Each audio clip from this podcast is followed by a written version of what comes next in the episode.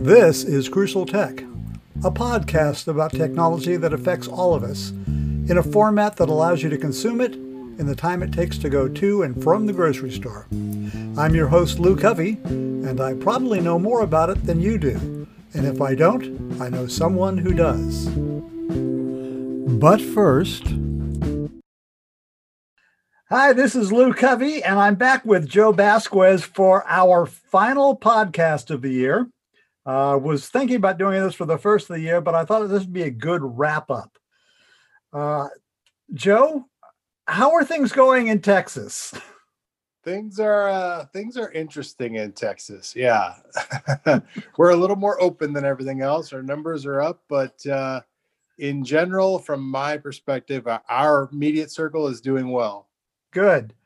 Uh, we're doing well here in California, but in San Mateo County, we're pretty much voluntarily doing a lockdown. Um, we, we are in better shape than most of the state, but we've decided to move forward with the, the statewide restrictions just to be safe. So that's probably why our numbers are low. We're a little bit more cautious than anyone else. but a lot has happened in 2020. And that's putting it lightly, Lou. but but I'm actually optimistic as the way things are ending up overall, and it's not just because of the way the election ended or the fact that we've got uh, uh, a vaccine. I actually think the pendulum is starting to swing back the other direction. So let's talk about that. What do you mean by that? Well, I was I, I read a couple of articles so far uh, in the past couple of weeks that has been saying that Trumpism is not going anywhere. When they let's say Trumpism, let me let me define that. That was going to be my next question because I think that could be defined a lot of different ways. Yeah, well, I, I'm looking at at a, at a much broader level, and it's it's I'm using the term to define people who just refuse to listen to facts and are, are desperately searching for any information that will validate an incorrect worldview. And I'm not saying that that's going to go away, but I'm I'm what I'm seeing coming up in 2021 and for at least the next 4 years is that that is going to be less of an influence on our society than it has been in the past 6 years. And tech changes in technology are going to be the things that make it less influential just as the technology was what made it influential in the first place. So that's interesting to me um, because for me that definition is is a little bit narrow because uh, when i think about what i think trumpism is you know for me it's not so much about trump or or incorrect facts. It is this underlying feeling that people had that he was able to validate and say yes it's there which made that feeling real which then correlated to actions right? Yeah. So to me um, you're separating out facts from that underlying feeling that people had. Because i think if that feeling remains you'll see a lot of this continue. If the feelings are addressed and those don't remain that the actual cause of some of the stuff uh, I think things change. So explain to me a little bit how you don't think technology is going to assist in this anymore. Um, let's let's go right into the issue of politics and how it's going to affect technology. Let's start with Section 230 of the Telecommunications Act. Now, are you familiar with that? I am. We did a whole podcast on it. That's right, we did.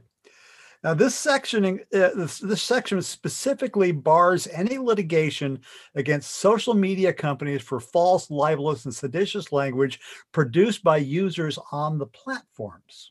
Okay, that information is often produced anonymously, and the platforms offer identity protection to those people, and it takes makes it difficult to legally stop them from spreading that information, and the platforms are protected from prosecution because of that section.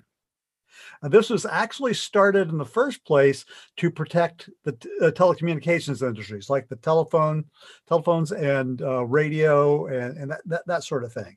Because it doesn't make really sense if somebody calls you up and calls you a stupid SOB and you want to sue them, but you don't really know who that is because uh, all you see is a phone number. So you you can't sue the phone company for allowing that to happen. Well, they've they've the government had decided the FCC has decided that social media companies eh, that's that's Facebook, Twitter, LinkedIn, Google, even Amazon, okay, that they're not liable for that. That they are telecommunications companies. Well, lots of politicians on both sides of the aisle are talking about removing that protection from social media. And that sounds like probably a good idea, right? You want to be able to make the social media companies responsible for that content. I don't know. Um, that uh, so uh, this is something I've thought about a lot. I spent a lot of time thinking about whether or not. I mean, initially when they started out, right? Yeah, they they were close to the dumb pipes that we talked about in our previous podcast. Uh, I have been convinced now that they have morphed and changed from that, and they are uh, they are definitely different from what they were when they began. All right. Uh, I, I'm concerned about the way that they would go about. Uh, let's just use censoring for the word. I, I, there's a lot of connotations that I don't like using the word, but uh, for lack of a better word, I, I I don't know how they would police what is actually on their platform. Yeah, and that's that's where the problem comes in, because they, you know, tw- Twitter and Facebook most notably have started taking uh, making moves to actually do some sort of moderating of content. Like you know twitter is is specifically putting that label on almost every one of donald trump's tweets that say eh, what this guy's saying eh, that's in question okay? Now twitter is i, I will say that twitter is also uh, confessing to mistakes. Yeah. We screwed up right? Yeah. But the but the thing is is that if this section goes away there are there are well let me put it this way there are a couple of reasons why the big three facebook twitter and google want to leave it as is. Now first they could never afford to defend defend against all the, the claims of libel slander and sedition. Right. There's not enough money in the companies. There's probably not enough money in the world for these companies to survive that kind of litigation. Right. Second, their revenue is dependent upon being able to maintain a relatively unfettered marketplace of ideas. Profitable conversations are those that have legs, sometimes lasting years. So even you know, you, will find those uh, uh, chainmail things uh, that used to go around email that are now that have been popping up on Facebook and Twitter for years that are just you know, urban legends that have no truth, but they still last for a long time, but they're not true. No matter how many times you try to get rid of them, they, they don't get stopped. And the more people that are arguing about those things, the more money these people, these organizations make from selling the data they collect from these conversations. Nothing gets people more excited than conspiracy theories and name calling. So if that protection is removed, they can't allow that kind of debate because it would ruin them in the, in the, in the courts. So they have two choices. Either they censor the hell out of the content and require posters to provide ver- verification of their claims, or, and this is the big one, remove anonymity so the posters themselves carry the liability. Now, that would shatter the cash flow for the platforms because it means their usage numbers will tank along with advertising and data selling revenue, which is already happening. Which is already happening, yeah. So when you said that they didn't have the money to fight the litigation, that was exactly what I was thinking. They don't have the money now at the peak of their advertising. When the advertising goes away, that's a whole new issue. What you're saying is if they remove anonymity, you can't say stupid things for free. That's right and and that's the thing that just amazes me about the desire to get rid of this section, especially for a certain segment of the political discussion, you know, specifically in Congress. Because if this section goes away, guess what? Donald Trump doesn't get to have his fa- Facebook and Twitter accounts anymore, which actually is already in the works. Twitter has already announced that on January 20th, as soon as Joe Biden takes the oath of office, Donald Trump's personal account will be eliminated forever. He will be blackballed from Twitter. Interesting. Yeah. Now the thing is, is that you, you pointed out to me earlier today an article about how Facebook has finally started freaking out about Apple removing the or or Apple putting into their uh, iOS operating system uh, the ability for users to block tracking. Okay, which is going to devastate their advertising revenues because that's what they're selling the ability to track this stuff. And we we did a podcast with uh, Tim Beharon back in June and did a follow up in August about how the, how even marketers are starting to get worried about this. And Twitter is decided. I mean, Facebook has decided that they're fighting back. You know, uh, Tim Beharon said, "Well, they'll they'll try and figure out a technology technology workaround." They haven't been able to figure it out. So now they're going off on a, a campaign to badmouth Apple and what amazes me is they're doing it by taking out ads in newspapers. I thought that was interesting. Anybody who's been following us for a while knows we, we, we talk about journalism all the time. So it was interesting to see that come full circle. Yeah. And that's why I am not necessarily against the idea of eliminating Section 230 for social media because for mainstream news organizations, that's going to be a very positive thing.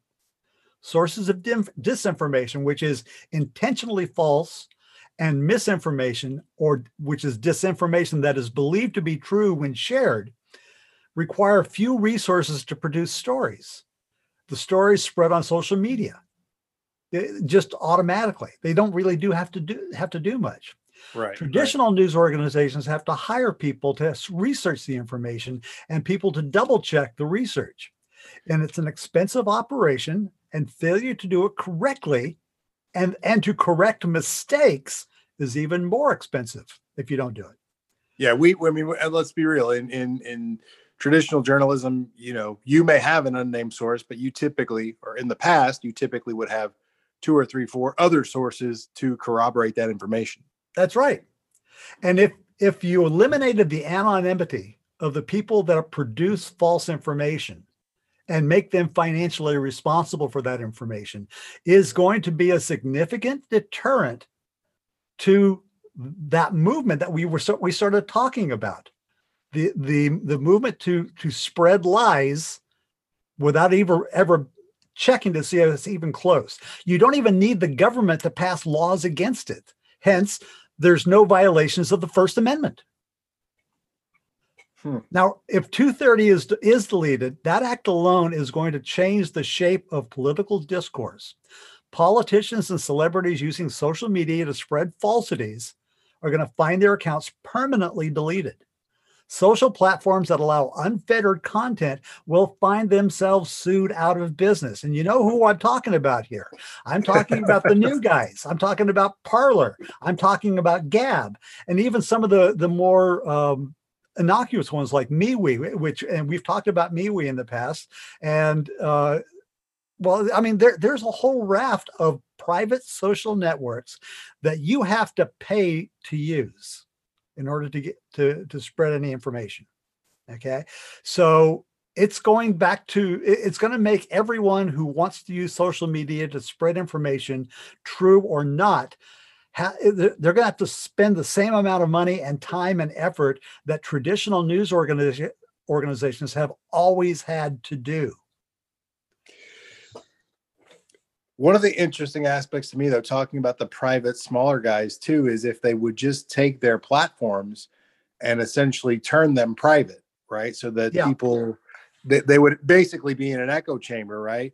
Yeah. Um, you know, that's a that's a just as dangerous of a solution. Like when I said earlier, if you don't address the underlying issues, you're still going to have issues. There will be a way around these things. But they yeah. just won't be on the main mainstream massive user platforms. Yeah, but that, see that that's that's not necessarily a bad thing because these these rumors and and mistruths and disinformation have always existed. They've always yeah. been out there, but they yeah. there hasn't been the mechanism for spreading it on a vast level. Now with something like Facebook, the people that are in those little silos that, that you know just talk amongst themselves now have an opportunity to blast it out to a broader public so that you not only get the people who are on the opposite side of the spectrum yelling back at them, but now you've had people in the middle saying, wait, wait, what the hell is going on here? Yeah. And you're going to have some of them start saying, well, yeah, that's true. I believe these guys. And that's what makes it so dangerous. That's why it has spread throughout the, the entire world so quickly. It is, it is, if you think about it, it is nothing more than the massive reach that is the problem. Because if you think about disinformation campaigns, we have done that forever. The US military has done that forever. Right? Yes. The psychological, I mean, that's what, I mean, there's whole departments that do it. But when you're using radio to do that, for example, it's a very limited targeted area. We know how far the radio waves can reach. We know exactly where it's going, who we're targeting. With these massive platforms, it's everywhere all the time. Yes. But here's the thing uh, Pew Research came out with a study um, that ran from October 29th to November 11th, 2019. And this really surprised me because I compared it to a similar study they did about trust in uh, in newspapers. And social media, which about three years ago was getting higher numbers than the print media for not only where people got their news, but whether they trusted that information. And the trust of social media has absolutely cratered. Right now, according to, to the Pew, Re- uh, Pew Research, Instagram has 6% of the, their audience trusting what's going on, 12% trust uh, for Twitter, 15% for Facebook, 7% for Reddit, 7% for LinkedIn, and 17% for, for YouTube. Whereas 36% distrust YouTube, 59% distrust Facebook, 48% distrust Twitter. Yeah, so right now we we can say with pretty much assurance people don't trust the information they're getting on social media. But here's the thing on that other report they found out that trust in print journalism is now up to 54% wow i don't think in all the years we've been looking at it, it's been that high that i can remember no, th- this is this is actually a high watermark because I've been following this uh, uh this particular uh, measurement going back to when Gallup used to do it back in the 1970s when I was covering uh, Watergate. Wow. So, but but here's the thing: is that cable news is about the same as social media, as far as I can understand that. Yeah. so that's why I'm saying I'm I'm actually getting kind of encouraged by what I'm seeing. We're still not seeing what's going on. Eh, we're still not seeing the the, the news media come back or the print news media come back to be profitable. But things are changing, and people are saying, you know, the social media stuff. Yeah, I'm I'm still on it because I still want to talk to my grandma. I still want to share with my college friends. But this information I'm seeing, I I, I don't trust it. Hmm interesting change. It'll be it will be very interesting to see where this goes. And and that's the thing is what what's happening when i when i say technology is behind was you know technology was behind the increase in uh, misinformation and disinformation. But what's happened over the past i'd say two years but mostly actually in this year is the public is starting to savvy get savvy about it when a public figure points to a news medium and calls it failing or bankrupt, or they hear that the medium is laying off people in the newsroom, it actually increases the public trust in the organization. if the media platform is profitable in hiring, it decreases the trust. So it, if you are actually a failing news organization as far as financial, you are successful as a as a, a disseminator of information. You know, that dichotomy arises from the belief that if they're losing money, then they can't be doing it for the money. you must be reporting information to generally inform people. Now, they may think that the information is wrong, that they did a bad job at it. But at the same time, they know they're not doing it for a bad reason. we, we need to add to this uh, this political issue here. Okay. There's antitrust litigation and legislation in 48 states, and the federal government has filed multiple lawsuits designed to break up Facebook into at least three separate companies Facebook, WhatsApp, and Instagram. Now, they're going to fight it tooth and nail, but there are enough competing companies struggling to survive to provide friends of the court briefs if removing Section 230 protections doesn't winnow them out. So that they will be able to say, yeah, Facebook is is anti-competitive. Now, Parler and Gab, which which have become popular pre-election when Twitter and Facebook started blocking or at least providing guidance on questionable content, they're going to have to consider moderating their no moderation stance and are already seeing an impact on growth. You know, the, the number of people downloading the, the applications uh, for Parler and Gab was just shooting up before the election, but it has suddenly plateaued and it started to decline. Yeah, I was actually reading some of the reviews for those two, and, and they've got a lot of technical issues as well, a lot of security issues, a lot of well, actually, things that, being stolen there. That, so. that turned out to be false as well. Um, you know, there was that story that that Parler's user base or a portion of Par- Parler's user base had been uh, uh, released by hackers, and that turned out just to be a common database that was taken from somebody, but it wasn't Parler. Ah. So, so that that wasn't necessarily true, but at the same time, Parler and Gab are silos of people who are just talking to themselves who believe the same thing. They cannot disseminate it beyond there. Mm-hmm. So, that being said, breaking up the major players and boosting smaller competitors will have an effect of decreasing the perception of marginalization amongst the electorate. Because they'll go into their silos and they say, oh, look, we're, we're a majority. But the thing is, they won't be able to spread out beyond those silos. I was looking at election results going back for about the past 50 years for the presidential elections. And historically, the margin of victory between presidential candidates has been less than 10% for all of the 21st and most of the 20th century. This last election and the election before was called a landslide, and it was less than a 7% difference. Right. The vote. Right. Mm-hmm. So until social media, we didn't express our opinions and beliefs as broadly as and publicly as we do now. And once people retreat to the smaller platforms with limited audiences, our differences will be less public, less heated, and less vulnerable to ma- mass manipulation. Well, having said all that, there's an interesting other thing is that there is no guarantee that Section 230 goes away.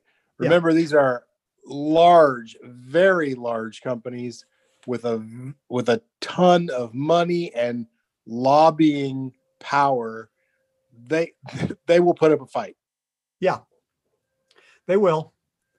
But the public opinion is against them. And and so far the courts haven't been all that friendly to these organizations. So it may not happen legislatively, but it's probably going to happen uh, through litigation.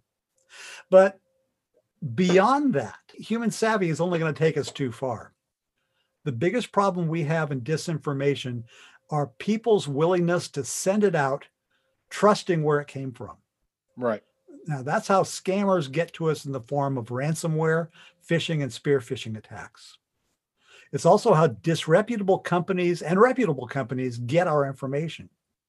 I mean, using a VPN or virtual public uh, private network is a good step towards stopping that kind of data collection so it keeps it off your list but there are several products on the market that can get you off a lot of lists already. Now, uh, I personally I use uh, a service called Unroll Me or Unroll.me. Um, it has an app, and it alerts me whenever I get an email from some organization that has me put on the list because it's required by law that whenever you send out a mailing list, you have a button that allows you to unsubscribe from it. And that mm-hmm. can be difficult too, because those unsubscribe buttons can be connected to malware. So using something like Unroll Me will flip through this stuff and I it, it acts like a Tinder app. So I can just mm-hmm. swipe away unwanted lists and roll up emails from people that I do want to see, or just leave them in my, my mailbox. And just this past week, I decided to use it in earnest, and I removed thousands of emails from my inbox. And best of all, it's free because what the, the it does is the company extracts pricing information from the products that are being offered for sale and sends it to con- consumer facing groups like the Better Business Bureau. Now, another one that I've been getting uh, a lot of advertising for that I think I'm going to take, I'm going to make an investment in is Winston Privacy. Now, this is a, a device that sits between your router and everyone on your wireless network and it stops tracking cookies from following anyone. So uh, now this is not going to help you outside your own network, but if you say you go have a coffee shop that does this, they'll they can put that up in their uh, their coffee shop and they can block uh, tracking cookies in in Starbucks, and it's a ninety nine dollar a month prescription and covers everybody within that network. Now, the most interesting technologies coming around are using artificial intelligence to analyze network traffic and then isolate suspicious activities. Um, companies like uh, that we've talked about, Axiado, Airgap Networks, and Tosibox. And then there are studies and several universities are working on this idea. Some have brought products to market like Tosibox and Airgap, uh, while others are in the preliminary stages. Most of the companies or, or, customers are large corporations that can afford to to spread them out widely. And frankly, these comp- uh, these companies are only targeting, you know, like the Fortune 100 companies. Most of the customers are large, uh, so they can afford them. So there's not much available to to consumers. The good news is that if a corporation gets ha- attacked and they're using this, then they won't be able your your personal data that they've collected on you won't be vulnerable but we're still a long way from that being the norm but we're going to see that happen more and more in uh, in the market coming through in 2021 so there's going to be uh, we've got apple not allowing tracking. We've got google that's going to be eliminating third party cookies that we've talked about in the past. We've got these technologies coming on board. So we've got a combination of technologies a combination of, uh, with legislation and lit- litigation that's really going to tamp down on this process of disinformation and attacking people. Now we're going to have a uh, an interview that I've already conducted with a, uh, a, a CISO, that's a, a, chief information security officer for a networking company that uh, and we'll be following this story over the year, but he was able to give me some information about how he helped the FBI and the and the uh, the Secret Service to take down a ransomware gang in a country with an extradition treaty with the United States. Wow. Wow, indeed. That's that's the the last part of this uh, that has just kind of come together. I've talked to uh, Matt Rosenquist uh, from Eclipse IO, and we're going to be having a, a podcast c- coming up with them next year, year as well. Uh, how there's been a change in the attitude about what we do with malware gangs, ransomware, phishing, spear phishing. People are getting angry and they're getting aggressive. For the lo- most part, these malware gangs have felt they were untouchable, even when they're in countries that have extradition treaties with the United States. This one guy w- was saying that uh, the guys that hit their, their client not only told them who they were and where they were, but show them how to get to them if they wanted to. Because they were because so, they thought they were untouchable. And the FBI went in, rounded them up, and brought them back to the United States for prosecution. So people or the governments and people and corporations are getting aggressive about protecting data. And to me, all of this combined tells me things are going to be looking better in 2021 for many reasons it's just there's just a lot of things changing at a really quick pace. And i think you every once in a while you get to these inflection points where people have just had enough of whatever it may be. And i think we're really there right? All these things combined just put people under enormous pressure for the entire year. And there's just some things they're realizing i want to change. And yeah. and and you know they're willing to put the resources the energy and the effort into it and I think that's what we needed to get to. I, have always said that, you know, the security and things like that. The, the the project itself was just too overwhelming, right? It's a long chain with lots of links. People just don't want to put the effort into it. But we're getting to the point now where they don't necessarily have to put the effort in, that someone else will put the effort in for them. And they'll go, yeah, let's do that. And I'm willing to pay for that. Yeah. And I think that's where we are. Uh, so, as m- much of a shit show as 2020 has been, I think 2020, while it's not going to be perfect and while all this stuff isn't going away completely, it's going to be a, a lot less of a problem next year than it ever has been. Well, let's hope so because we could all use some some good some good energy. Well, that's what I'm hoping for. so, Joe, you have a happy Christmas. I hope you you stay healthy, and uh, thanks for being a friend and a partner in this this world. You as well, and we will talk to you again in 2021 for our next podcast. Yep. This has been Lou Covey and Joe Basquez with Crucial Tech. And if you have any questions or concerns or ideas for uh, activities or for things that we can do on this podcast, uh, you can go to anchor.fm slash crucial tech. And there's a button there that'll give you a one minute uh, recording time to put out your question or comment. And we will listen to it and we'll see what's, what's going on. We might even make you a star. Uh, so thanks for listening. Happy New Year, Happy Christmas, and stay safe out there. Folks.